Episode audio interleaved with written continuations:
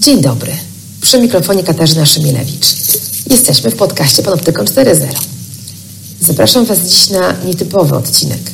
Nietypowy, bo skomponowany z monologów. I nietypowy, bo rocznicowy. A rocznice zawsze kojarzą mi się pomnikowo, patetycznie, sztucznie i szczerze mówiąc wolę ich unikać.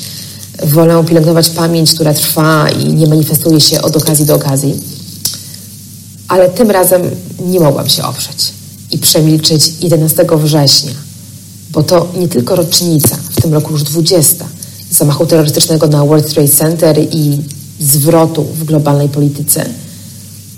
To jest także data symbol dla zachodniego świata. To jest coś takiego jak zdjęcie Marilyn Monroe czy logo Coca-Coli. 9-11 pochodzi z tego samego rejestru. Dla mnie to jest brand, który po rozpoczętej wojnie z terroryzmem wymyślili i skutecznie rozpropagowali Amerykanie. 9-11 już wszystko jasne.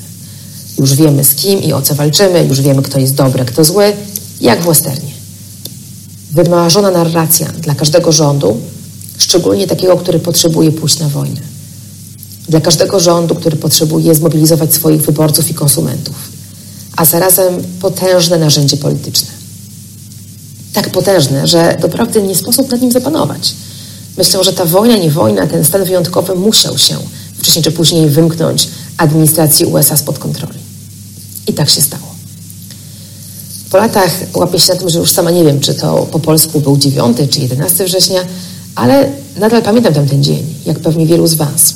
Pamiętam, co robiłam, kiedy w telewizorze, bo to były te czasy, kiedy telewizor serwował nam newsy, pokazały się tamte szokujące obrazy. Naprawdę niewiarygodne. Widowisko jak koniec cywilizacji. Jak tanie kino sensacyjne, tyle że tym razem działo się naprawdę. I to na oczach świata, bo już wtedy ludzie mieli telefony, którymi filmowali to, co zobaczyli pod dwiema wieżami. Samolot pocisk wbija się z wybuchem w budynek, który przed chwilą jeszcze stał i symbolizował potęgę finansową Nowego Jorku. Ludzie skakują z okien dwóch wież. A na koniec spektaklu, który trwa tak zadziwiająco krótko, obie wieże składają się jak domki z kart. I zapada cisza. W tej ciszy za chwilę wybuchną emocje, które będą zasilały politykę USA i ich militarnych sojuszników, w tym Polski, na długie lata. Ten gniew okaże się potężnym paliwem. Myślę, że dla strategów politycznych i szefów rządów to było absolutnie jasne. Od pierwszego wstrząsu, od samego początku, że to jest ten moment, którego nie wolno im zmarnować. Potężny kapitał, który można przekuć w kolejne zwycięstwa, w inwestycje, w zyski również finansowe. Ale gdzie ten gniew skierować? Przeciwko komu? Odpowiedź na to pytanie dzisiaj jest oczywista, bo wiemy, co się stało. Ale wtedy jestem przekonana, że wywiady musiały się dłuższą chwilę nad tym zastanowić. Ona nie przyszła natychmiast. Pytano, jak to możliwe, że służby największej potęgi militarnej i gospodarczej dopuściły, by ktoś na ich terytorium zabił niemal 3000 osób. Szukano winnych, różnych winnych, również wewnętrznie. Pojawiła się wtedy dopiero po paru tygodniach narracja z Al-Kaidą i islamskim terroryzmem w rolach głównych. Nie wiemy, czy dlatego, że była wygodna, czy dlatego, że była prawdziwa. Ale wybuchły prawdziwe wojny i doszło do kolejnych zamachów, tym razem bliżej nas, w wielu europejskich stolicach. Zmienił się sposób podróżowania. Zaczęły się kontrole na lotniskach, zabieranie nam wody, prześwietlanie. Zaczęliśmy się bać, a powodem tego strachu stał się nieuchwytny wróg. Wróg, który może uderzyć zawsze i zewsząd. Po prostu inny, obcy. Bez konkretnej twarzy. Chociaż najchętniej z tożsamością muzułmańską, islamską, bo ona się przykleiła do innego na długie lata. W kolejnych odsłonach tej wojny, nie wojny, która była w zasadzie rodzajem stanu wyjątkowego w skali globalnej, wielokrotnie mogliśmy się przekonać, że definicja wroga nie była ostra. Ona była politycznie rozgrywana i układana pod aktualne okoliczności, pod potrzeby rządzących. To właśnie na fali tamtych wydarzeń Unia Europejska pod mocną presją Wielkiej Brytanii, która wówczas była e, blisko związana z sojuszem ze Stanami Zjednoczonymi, kraje unijne przyjęły masową, prewencyjną kontrolę billingów i lokalizacji naszych telefonów. Podkreślam, naszych, bo chodziło o telefony Europejczyków, nie podejrzanych o żadne przestępstwa, ani tym bardziej o terroryzm. Chodziło o gromadzenie danych na wszelki wypadek. I oczywiście wtedy zapewniono nas, że to tylko bat na terrorystów, że nikt nie będzie nas kontrolował w ten sposób. No cóż, rzeczywistość okazała się inna. To była pierwsza poważna batalia legislacyjna, którą w Unii Europejskiej toczyła Fundacja Panoptykon. I politycznie ją przegraliśmy, bo tego prawa nie dało się zatrzymać. Ale po latach okazało się, że krytykując to rozwiązanie, mieliśmy rację, że to był i raczej jest bat na przeciwników politycznych, zbyt skutecznych dziennikarzy śledczych, niewygodnych aktywistów i oczywiście uchodźców. Zawsze w którymś momencie tej gry za zasłony wychodził uchodźca terrorysta, zagadkowa postać o sprzecznych cechach i nieznanym rodowodzie. To nie on dokonywał zamachów w Belgii, Francji czy Wielkiej Brytanii. Za każdym razem byli to obywatele albo osoby od dawna mieszkające, należące do mniejszości, które były marginalizowane i w ten sposób dawały o sobie znać. Ale tak idealnie to uchodźca nadawał się na obsadzenie w roli innego, że nim został. A skoro został innym, to też przestał zasługiwać na ochronę według naszego prawa. Możliwe było jego odczłowieczenie, możliwe było odwrócenie się od jego losu. Skutki takiego myślenia obserwujemy właśnie dziś w obrazach z Afganistanu, z Kabulu, z granicy polsko-białoruskiej, wszędzie tam, gdzie ludzie są zostawieni samym sobie, skazani na łaskę niełaskę tego, kto ich wyciągnie albo porzuci, gdzie los decyduje o ich przetrwaniu. Takie odwrócenie oczywiście opłaca nam się emocjonalnie, ale politycznie może być drogą w bardzo niebezpiecznym kierunku. Odczłowieczenie innego uderza także w nas. To jest początek końca każdego porządku prawnego. Bo w momencie, w którym kogokolwiek stawiamy poza prawem, w momencie, w którym kogokolwiek traktujemy jak życie nie warte ochrony, wtedy akceptujemy też ryzyko, że i nas spotka taki los. Bo tak to działa. To właśnie wyjaśnia Giorgio Agamben w książce Homo Sacer, z której pochodzi koncepcja nagiego życia. Bardzo polecam tę lekturę. Nie tylko na 11 września. Trudno podsumować zmianę, jaka dokonała się przez 20 lat. Świat zachodni przestawił się na inne tory. Każde otwarcie tych wspomnień prowadzi nas w wiele wątków, otwiera szkatułki z nowymi tematami. Narracja rozchodzi się jak kręgi na wodzie. Dlatego nie będziemy dziś zbierać tego w jedną rozmowę. Nie będziemy silić się na spójne podsumowanie, na syntezę. Na to cały czas jest za wcześnie, bo to jest epoka, w której nadal żyjemy. W tym odcinku podcastu Panoptykon 4.0 proponuję Wam postmodernistyczną formułę wielogłosu. Już raz ją testowaliśmy w czasach pandemii. Rok temu przygotowaliśmy dla Was wielogłos o strachu, który był wspólnym doświadczeniem, ale inaczej i osobno go przeżywaliśmy ze względu na izolację. Sama pandemia doświadczała nas jednak bardzo realnie i tamten wielogłos był osobisty, był opowiedziany w pierwszej osobie, poruszający – ten na pewno będzie inny.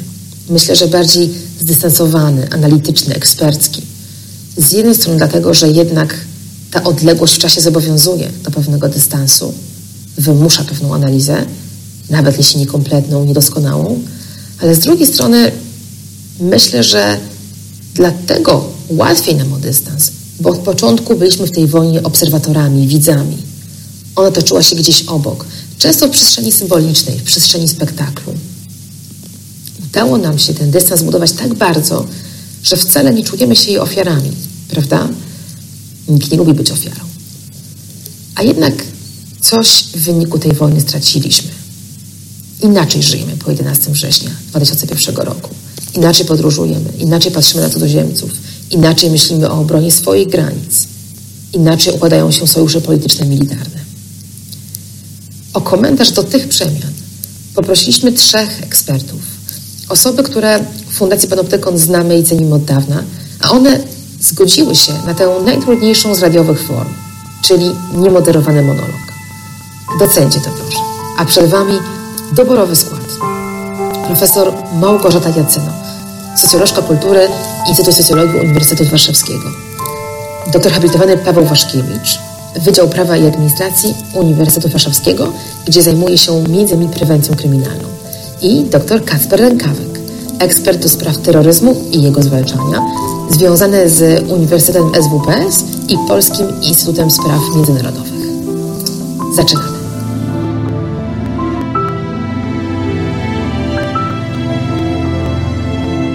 Panoptykon 4.0 Podcast TOK FM.pl i Fundacji Panoptykon.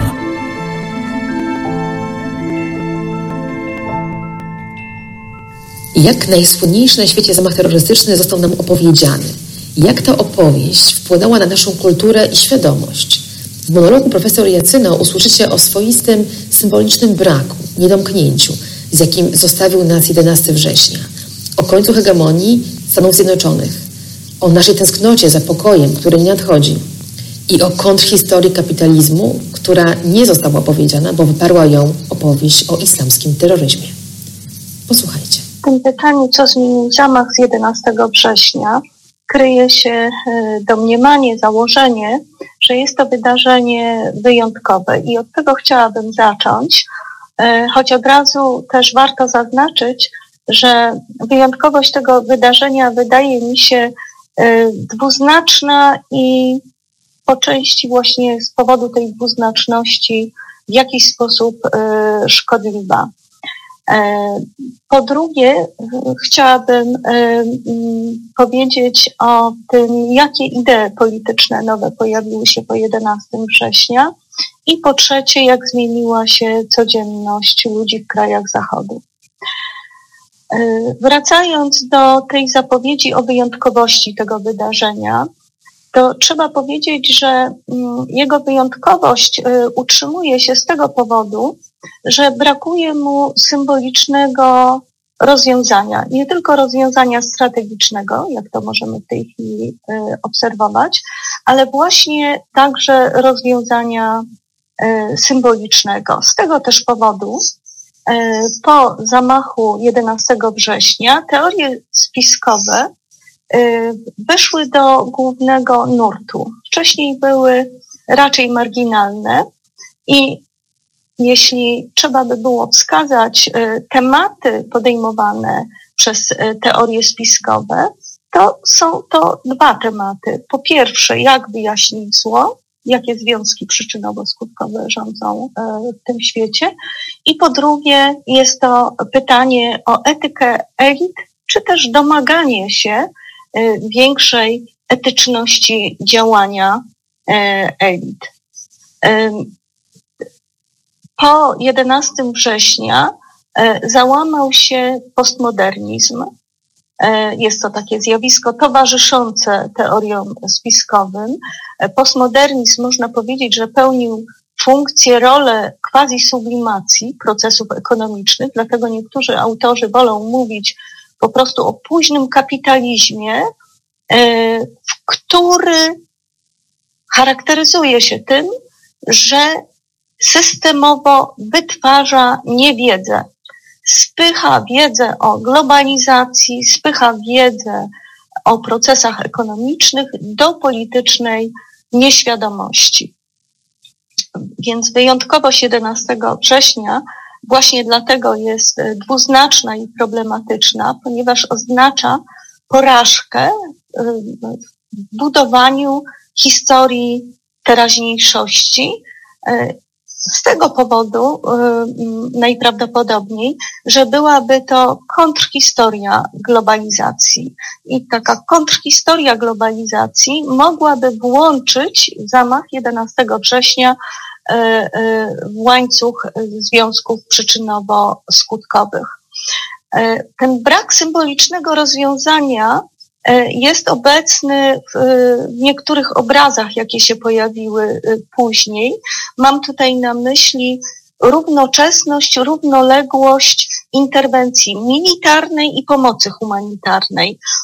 Spadające bomby i paczki żywnościowe bardzo dobrze pokazują to e, w taki sposób e, wizualny i spektakularny, dlaczego to wydarzenie nie może znaleźć rozwiązania, dlaczego nie może stać się częścią jakiejś podzielanej nowej historii globalizacji.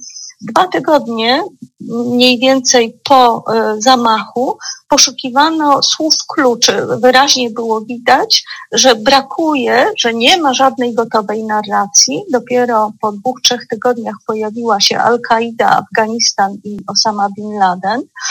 E, I to zdecydowało o tym, że zamiast kontrhistorii mamy cały czas opowieść o aktach terroryzmu, opowieść o sieci terrorystycznej, prawdopodobnie globalnej, rządzącej się niejasnymi mechanizmami, posiadającej niejasne, nieprzeniknione e, powiązania.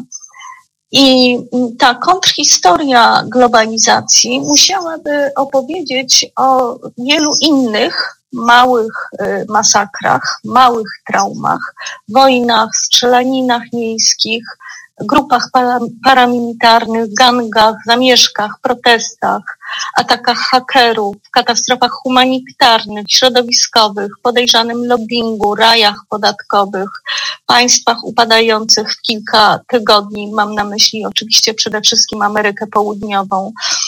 Y, Innymi słowy, kontrhistoria globalizacji, e, która nie powstała po zamachu 11 września, to byłaby kontrhistoria wobec tej narracji o swobodnym przepływie kapitału i ludzi.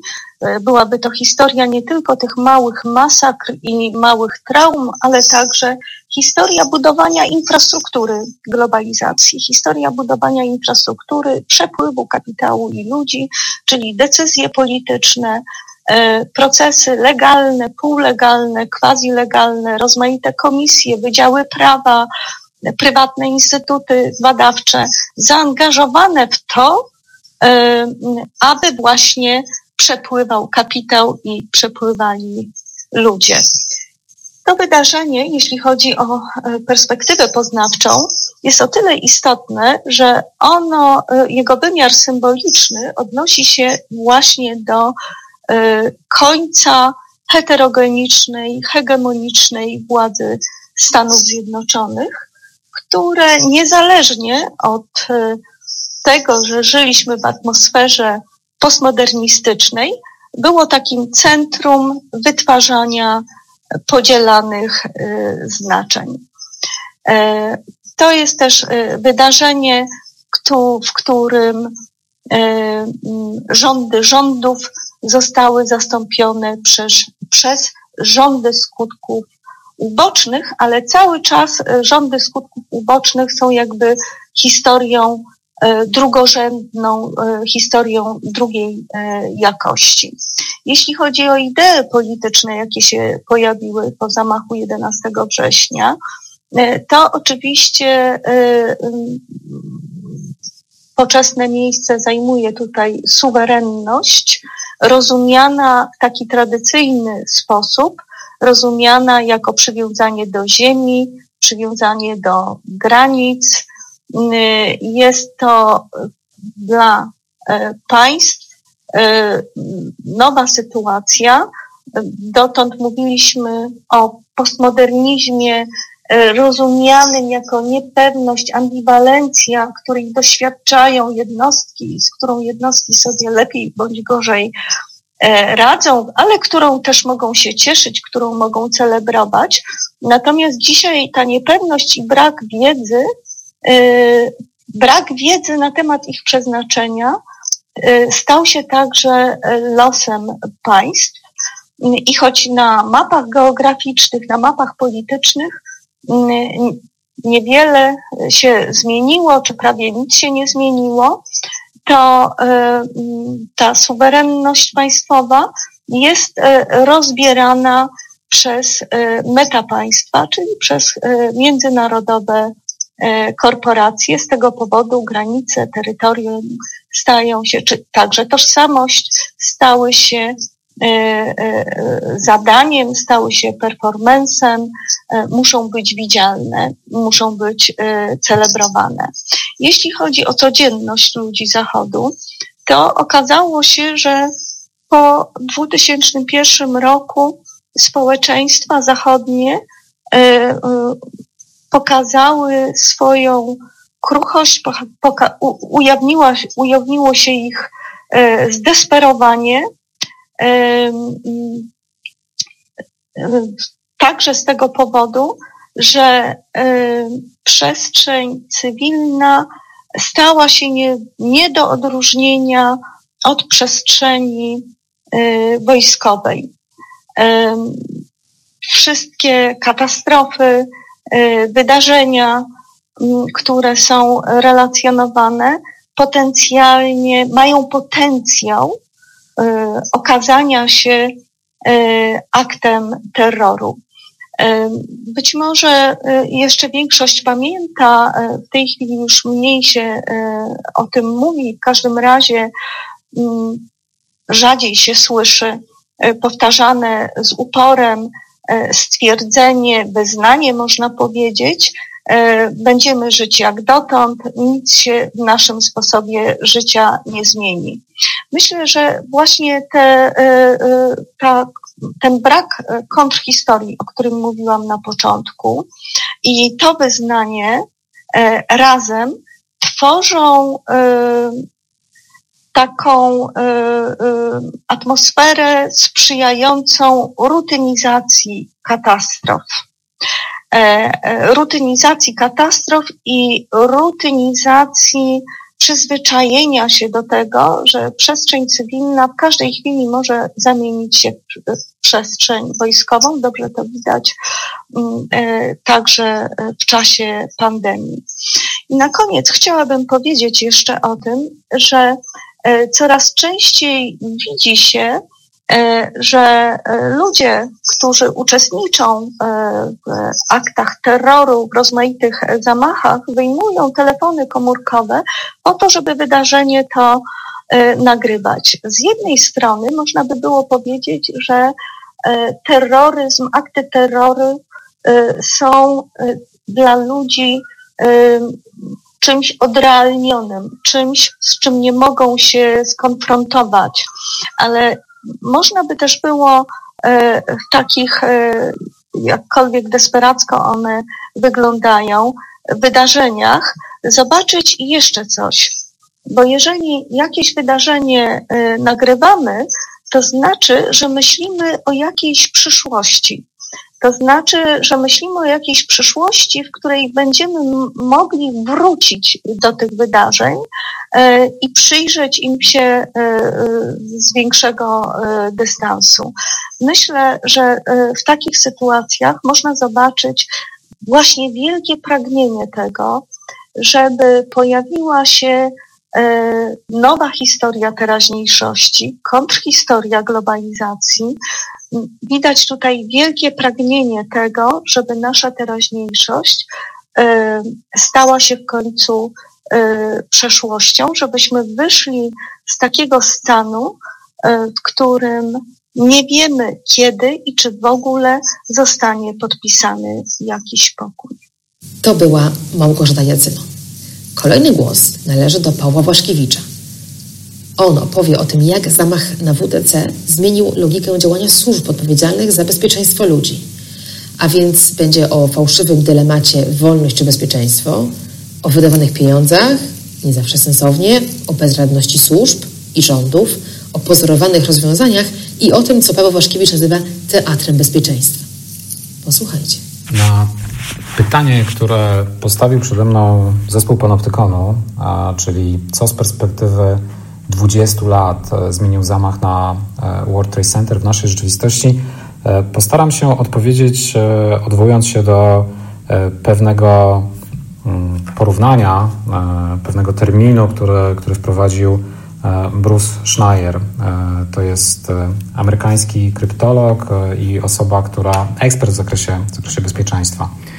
Otóż w 2003 roku, czyli E, dwa lata po zamachach e, użył on jako pierwszy określenia teatr bezpieczeństwa, security theater. E, I z mojej perspektywy, wybierając sobie oczywiście jeden tylko, tylko obszar, ponieważ o wpływie zamachów z, z września 2001 roku można, można mówić bardzo długo, mm, dawać wiele przykładów. i też jak one wpłynęły na, na nasze życie, na politykę, na gospodarkę. Natomiast skupiając się tylko i wyłącznie na, na tym pojęciu teatru bezpieczeństwa i też wybierając tylko pewne przykłady, które wydaje mi się mogą być bliskie w zasadzie większości, większości ludzi, którzy funkcjonują w, w społeczeństwie. Otóż teatr bezpieczeństwa w mojej ocenie najlepiej jest widoczny na lotniskach, ponieważ zamachy z 2001 roku oczywiście zostały wyko- wykonane, zrealizowane za pomocą, za pomocą uprowadzonych samolotów. Także po krótkim, swoistym lockdownie 20 lat temu, kiedy, kiedy przez, przez pewien czas niebo zamarło, nie było żadnych lotów, bo nie wiadomo było do końca, co się dzieje i jaki, jaki to będzie miało wpływ, czy będą kolejne zamachy, wprowadzono bardzo dużo zmian w zakresie bezpieczeństwa podróżowania, w szczególności właśnie podróżowania samolotami. I z perspektywy czasu, oczywiście zawsze jesteśmy mądrzejsi post factum, natomiast z perspektywy czasu widać jest, że przyjęte zostały błędne założenia. Otóż tym pierwszym podstawowym błędnym założeniem jest to, że kolejni sprawcy będą chcieli powtarzać zachowania zamachowców z właśnie września 2001 roku. I jest to, jak, jak wiemy już po tych 20 latach, założenie całkowicie, całkowicie błędne. Natomiast ono nakierowało szereg działań właśnie na, na błędne tory. Na błędne tory polegające na tym, że każdy, kto w ostatnich kilkunastu latach podróżował samolotem, wie, jak, jaka część tej podróży odbywa się na lotnisku.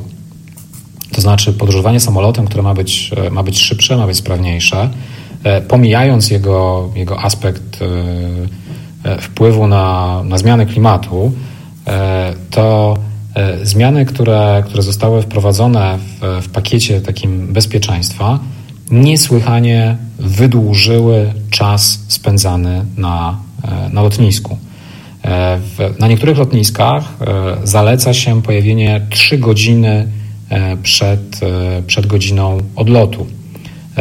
I to nie jest przesada, ponieważ czas stania w kolejkach do, do kolejnych do kolejnych kontroli, do kolejnych faz kontroli może zająć grubo ponad półtorej godziny. I, I, to jest fakt, tak? Jakby każdy, kto, kto podróżował, może się o tym przekonać. Może nie na każdym lotnisku, nie w każdym kraju, ale, ale generalnie trzeba, trzeba doliczyć sobie za każdym razem pokaźną ilość czasu na, na przejście z, z bagażem z tym bagażem podręcznym przez, przez kolejne, kolejne bramki, kolejne fazy, kolejne wypakowywania towaru.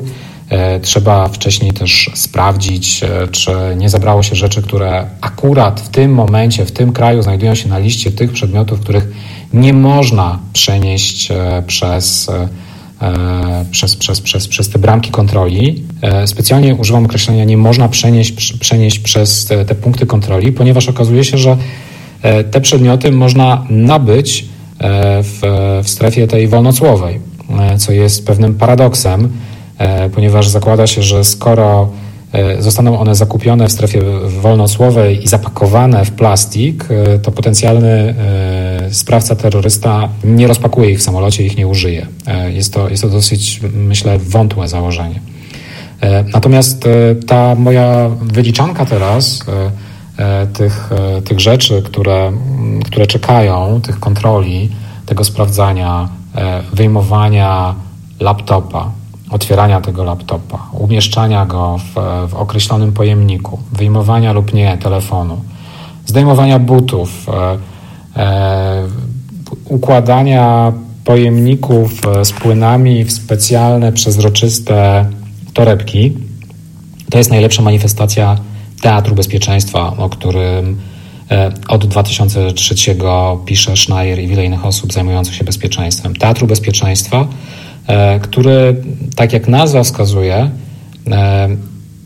jest pewną ułudą, jest pewnym złudzeniem. Ma za zadanie przekonać nas, odbiorców, E, że jest bezpiecznie, że ktoś dba o nasze bezpieczeństwo, że zamachy się nie powtórzą. E, I na jakimś poziomie zapewne to działa, ponieważ może część osób czuje się bezpieczniej, widząc te kontrole, e, natomiast no, nie niesie to za sobą poprawy, poprawy tego bezpieczeństwa faktycznej. Ponieważ to, co działa, te zmiany, które zostały wprowadzone, które na 99,9% są w stanie zapobiec e, takim samym lub podobnym e, atakom, e, to jest zmieniona procedura bezpieczeństwa, jeżeli chodzi o kokpity, o wzmocnienie drzwi do kokpitów, co czasem odbija się czkawką, jak, jak w przypadku samolotu Germanwings, który pilot samobójca dokonał dokonał masowego zabójstwa osób, które znajdowały się z nim na pokładzie i drugi, drugi z pilotów nie mógł wrócić już do kokpitu, e, więc to są takie, mm, takie pewne koszty e, tego, tego bezpieczeństwa. Natomiast niewątpliwie te procedury związane z bezpieczeństwem e, kokpitów powinny uniemożliwić przejęcia kontroli terrorystom, ewentualnym, potencjalnym, przyszłym, którzy chcieliby powtórzyć e, schemat, scenariusz zamachów e, z 2001 roku. E, podobnie trochę, trochę inny scenariusz, który, mm, który raczej nie zostanie zrealizowany, to nadanie bagażu z ładunkiem wybuchowym nie przez zamachowca samobójcę, czyli przez zamachowca, który nie miałby się pojawić na pokładzie samolotu, E, a tylko nadać bagaż i, i, i nie być na pokładzie samolotu, który później ładunek zostanie zdetonowany, e, ponieważ e, obecnie sprawdzane jest, czy na pokładzie samolotów znajdują się pasażerowie, których bagaż został umieszczony na pokładach tych, tych samolotów. Także to są dwa rozwiązania, które na pewno działają. E, a mm, ten teatr, tutaj wspomniałem o tych kontrolach, ale ten teatr jest, jest znacznie większy. E, I gdyby to tylko miało wpływać na, na nasze lepsze samopoczucie, no to może nie byłoby czym się zajmować. Natomiast e, wszystkie procedury, czy wiele tych procedur, które, które zostały wdrożone, na pewno mm, naruszają prywatność, wszelkiego typu listy, na których czasem nie wiadomo, dlaczego ktoś się znalazł e, e, i w związku z, z byciem zaklasyfikowanym na danej liście e, odmowa wejścia na teren lotniska w danym kraju czy na pokład samolotu. To są niewątpliwie koszty olbrzymie tych, tych rozwiązań, tego teatru, który został wprowadzony. E, koszty, które e, zostały ocenione, e, oszacowane tylko przez pierwszą dekadę, przez pierwsze 10 lat, 2001-2011, na 1 bilion dolarów amerykańskich. To jest, to jest między innymi koszt powołania szeregu agencji, które miały zająć się bezpieczeństwem, sprawić, że to bezpieczeństwo wewnętrzne będzie, będzie na wyższym poziomie. To jest powołanie e, agencji e, TSA, e, która zajmuje się bezpieczeństwem transportu. E, to są rozwiązania w postaci tak zwanych e, air marszalów, czyli e, funkcjonariuszy pod przykryciem z bronią, którzy na wybranych,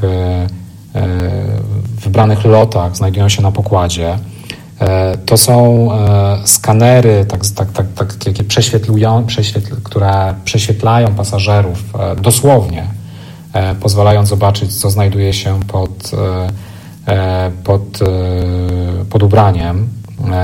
To są wreszcie takie rozwiązania, które, z którymi praktycznie pewnie każdy się zetknął, czyli wyrywkowe kontrole polegający na, na sprawdzeniu, czy na dłoniach nie znajdują się, nie znajdują się związki chemiczne mm, związane z materiałami wybuchowymi.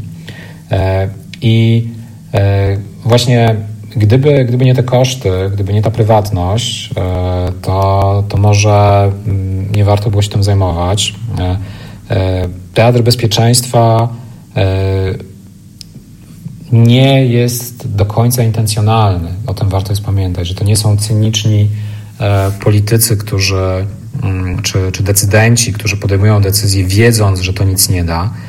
Tylko teatr bezpieczeństwa co do zasady polega, polega na tym, że E, te rozwiązania są wprowadzane bardzo często w tak zwanej dobrej wierze.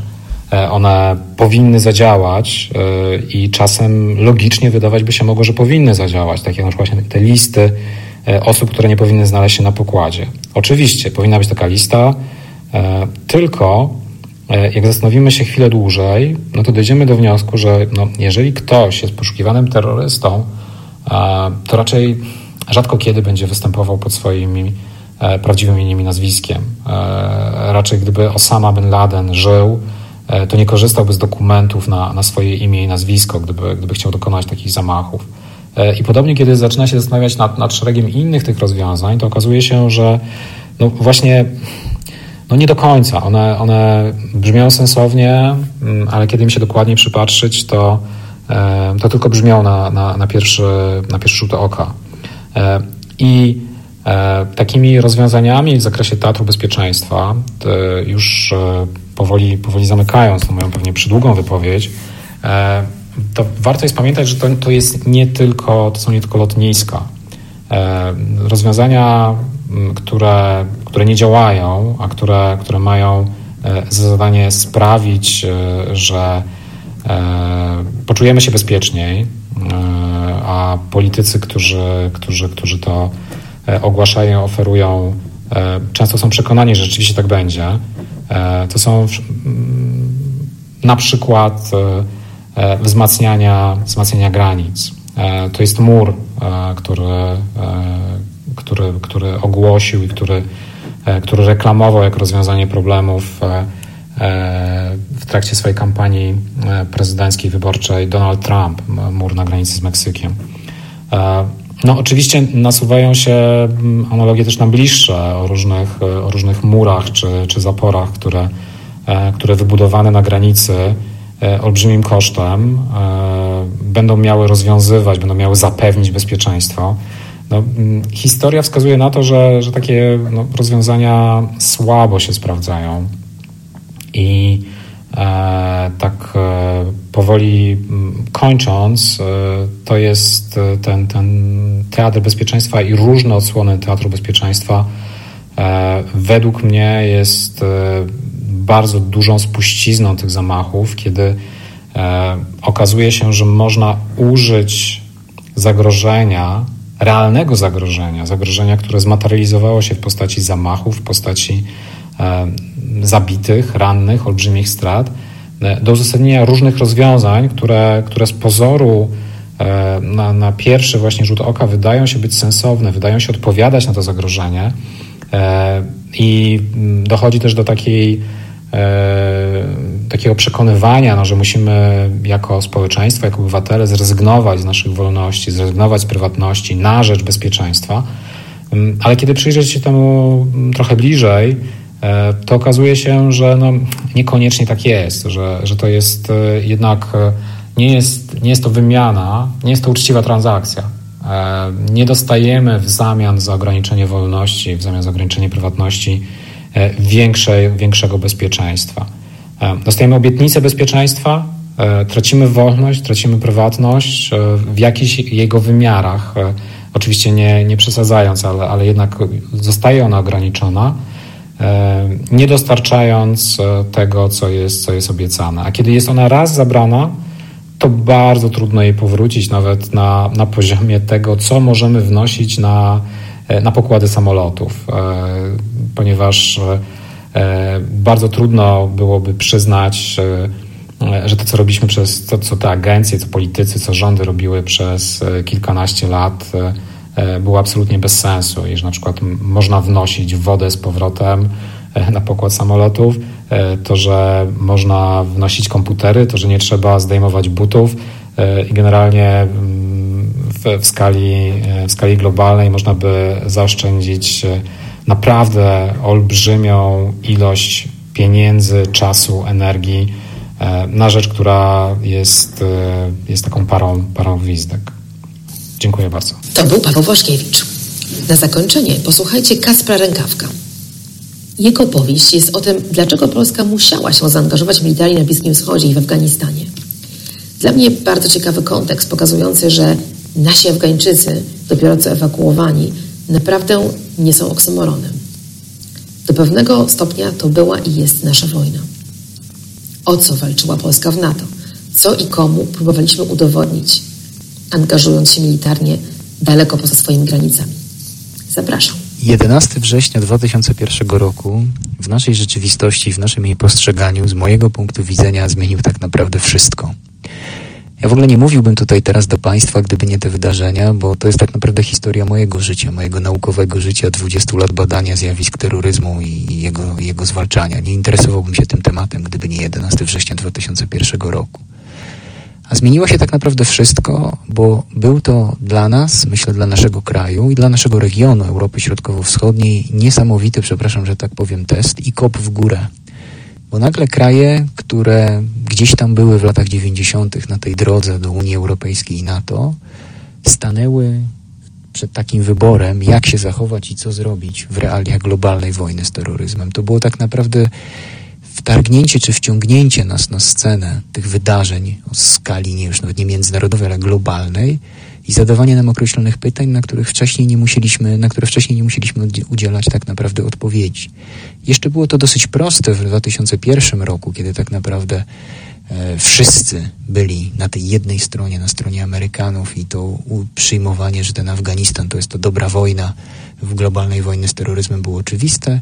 Sytuacja się zmieniała diametralnie już przy okazji Iraku, bo Irak był tym kolejnym frontem tej globalnej wojny z terroryzmem. Jak się później okazało, ktoś powie niepotrzebnym, niesłusznym, chociaż akurat ja może z tym się nie do końca zgadzam, ale to było już miejsce, gdzie my, Polacy, Czesi, Słowacy, Węgrzy, Litwini, Łotysze, Estończycy, cały ten region musieli tak naprawdę odpowiedzieć, jak się zachowają, po czyjej staną stronie, czy tej osi anglosaskiej, tak to nazwijmy, czyli Stany Zjednoczone, Wielka Brytania w NATO, czy osi powiedzmy francusko-niemieckiej, która sprzeciwiała się wtedy interwencji. No i to była szansa dla tych krajów na jakieś zaistnienie, podkreślenie swojej wagi, pokazanie, że też coś znaczą. I dla Amerykanów, trzeba, przepraszam, że tak powiem, podpompowywania tychże krajów i pokazywania, że proszę, nie cała Europa jest przeciwko, na, przeciwko nam, jest też duża część tej nowej Europy, jak to mówił, młodej Europy, jak to mówił Donald Rumsfeld, sekretarz obrony Stanów Zjednoczonych, ona jest z nami, jest po naszej stronie. I to był nieprawdopodobny test, który prowadził do kolejnego, bo kiedy znowu wróciliśmy, wróciła, wróciła piłka, że tak powiem, w globalnej wojnie z terroryzmem do Afganistanu, kiedy w 2006 roku NATO tak naprawdę przyjęło decyzję, żeby do tego, żeby do, w tym kraju się mocniej pojawić i zaangażować, to znowu stanęliśmy przed tym pytaniem, my Polacy, czy znowu Czesi, Słowacy, Węgrzy, Bałtowie i tak dalej, i tak dalej, na ile my się w to zaangażujemy, w jakim stopniu, kogo wyślemy, co wyślemy, na ile się dorzucimy. I to było fundamentalne pytanie, proszę o tym pamiętać, bo dla nas kwestia naszego bezpieczeństwa tak naprawdę, nie czarujmy się, to jest wschodnia flanka NATO, my mamy określony punkt widzenia na zagrożenia, nasz taki miks bezpieczeństwa i niebezpieczeństwa z nim związanego jest, jest dosyć, e, dosyć jasno określony. Nagle wysyłanie ludzi poza obszar działania sojuszu, czyli to takie sformułowanie, już dzisiaj to chyba nawet eufemizm, żeby nie powiedzieć mem w ramach NATO, out of area, czyli poza, poza tymi terenami jego oryginalnego zainteresowania i działania.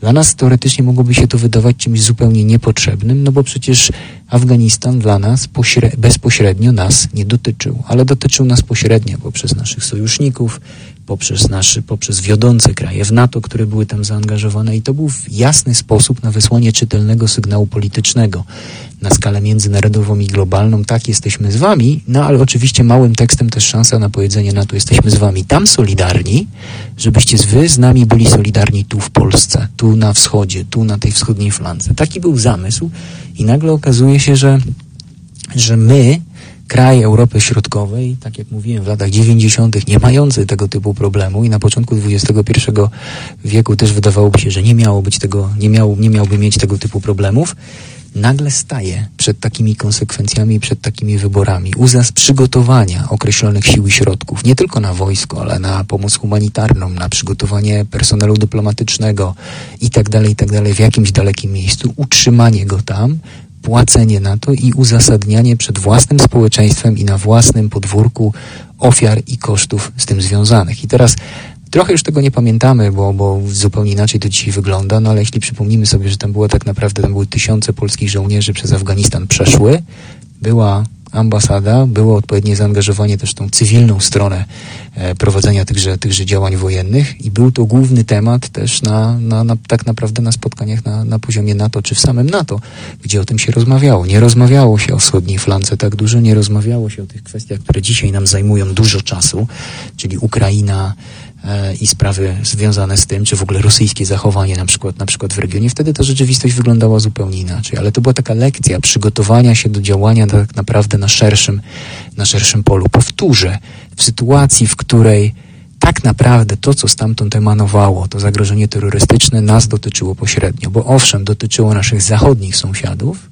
przede wszystkim, natomiast w dużo mniejszym stopniu dotyczyło bezpośrednio nas samych. Uzasadnienie tego, utrzymanie się w tym klubie, funkcjonowanie w nim, zachowywanie tych relacji wymagało od nas określonego zachowania. Ja myślę, że dzisiaj w sytuacji, kiedy tak naprawdę no, to, co próbowaliśmy budować w Afganistanie się no, już nawet nie wali, tylko chyba zawaliło, warto o tym pamiętać. To nie jest tak, że to jest to miejsce gdzieś tam na końcu świata, o którym możemy zapomnieć, ale to jest miejsce, które tak naprawdę w dużym stopniu definiowało nasze, nasze międzynarodowe bezpieczeństwo, w ramach NATO, ale też w jakimś stopniu w ramach tych relacji sąsiedzkich, w jakimś stopniu w ramach relacji e, w Unii Europejskiej, a zwłaszcza w relacji ze Stanami Zjednoczonymi, które są dla nas kluczowe, te sprawy definiowały nasze bezpieczeństwo przez wiele lat. Ta zmiana przychodzi stosunkowo niedawno, bo to jest konflikt na Ukrainie i 2014 rok, kiedy tak naprawdę ta, ta szachownica jest wywrócona do góry nogami, ale proszę pamiętać o tym, że wcześniej to wyglądało tak naprawdę zupełnie inaczej. Kluczowym miejscem dla określonych deliberacji, nabywania pewnych umiejętności przez nasze siły zbrojne, ich przygotowywania i tak dalej, i tak dalej, no był właśnie ten daleki, daleki Afganistan. Źle byłoby, gdybyśmy o tym zapomnieli warto i trzeba o tym pamiętać właśnie w tę 20. rocznicę tutaj z tejże Europy Środkowej, która po tych wydarzeniach 11 września 2001 roku nagle stanęła przed koniecznością odpowiadania na pytania dotyczące miejsc no, wysoce, wydawałoby się ją nieinteresujących. To był już ostatni głos w wielogłosie o znaczeniu i skutkach wydarzeń, które miały miejsce 11 września 2001 roku z perspektywy tych 20 lat naprawdę trudno wyobrazić sobie inną trajektorię, e, inny układ na tej globalnej szachownicy, e, inne wojny albo brak wojen, większą naszą asertywność e, i większą odporność na manipulacje, na politykę strachu. Ulegliśmy jako społeczeństwa, nie tylko polskie oczywiście, pewnej dziejowej presji, ale to nie była konieczność. Myślę, że te głosy, których mogliśmy dziś wysłuchać, mocno pokazują to, jak wiele jednak zależało od i zależy od decyzji polityków i od naszych reakcji na te decyzje. Może będzie to moment refleksji, dystansu, a może też taka, taki asumpt do spojrzenia w przyszłość z nadzieją, że nie musimy tak żyć, nie musimy ulegać manipulacji, polityce strachu, nie musimy wchodzić głębiej w grodzenie się, izolowanie i szukanie wroga wśród obcych. Możemy się zmierzyć z tymi realnymi wyzwaniami, które przynosi kryzys kapitalizmu, kryzys demokracji, kryzys ekologiczny w dojrzały i rozsądny sposób. Tak chciałabym o tym myśleć właśnie w rocznicę tamtych tragicznych wydarzeń. Dziękuję, że zostaliście z nami do końca. Żegna się z Wami Katarzyna Szmilewicz. To był podcast Panoptykon 4.0. Technologie i człowiek. Człowiek i technologie. Gdzie na tym styku czekają na nas zagrożenia? Jak korzystać z technologii, by na nich skorzystać? Jak kontrolować, kto gromadzi o nas informacje i do czego ich używa?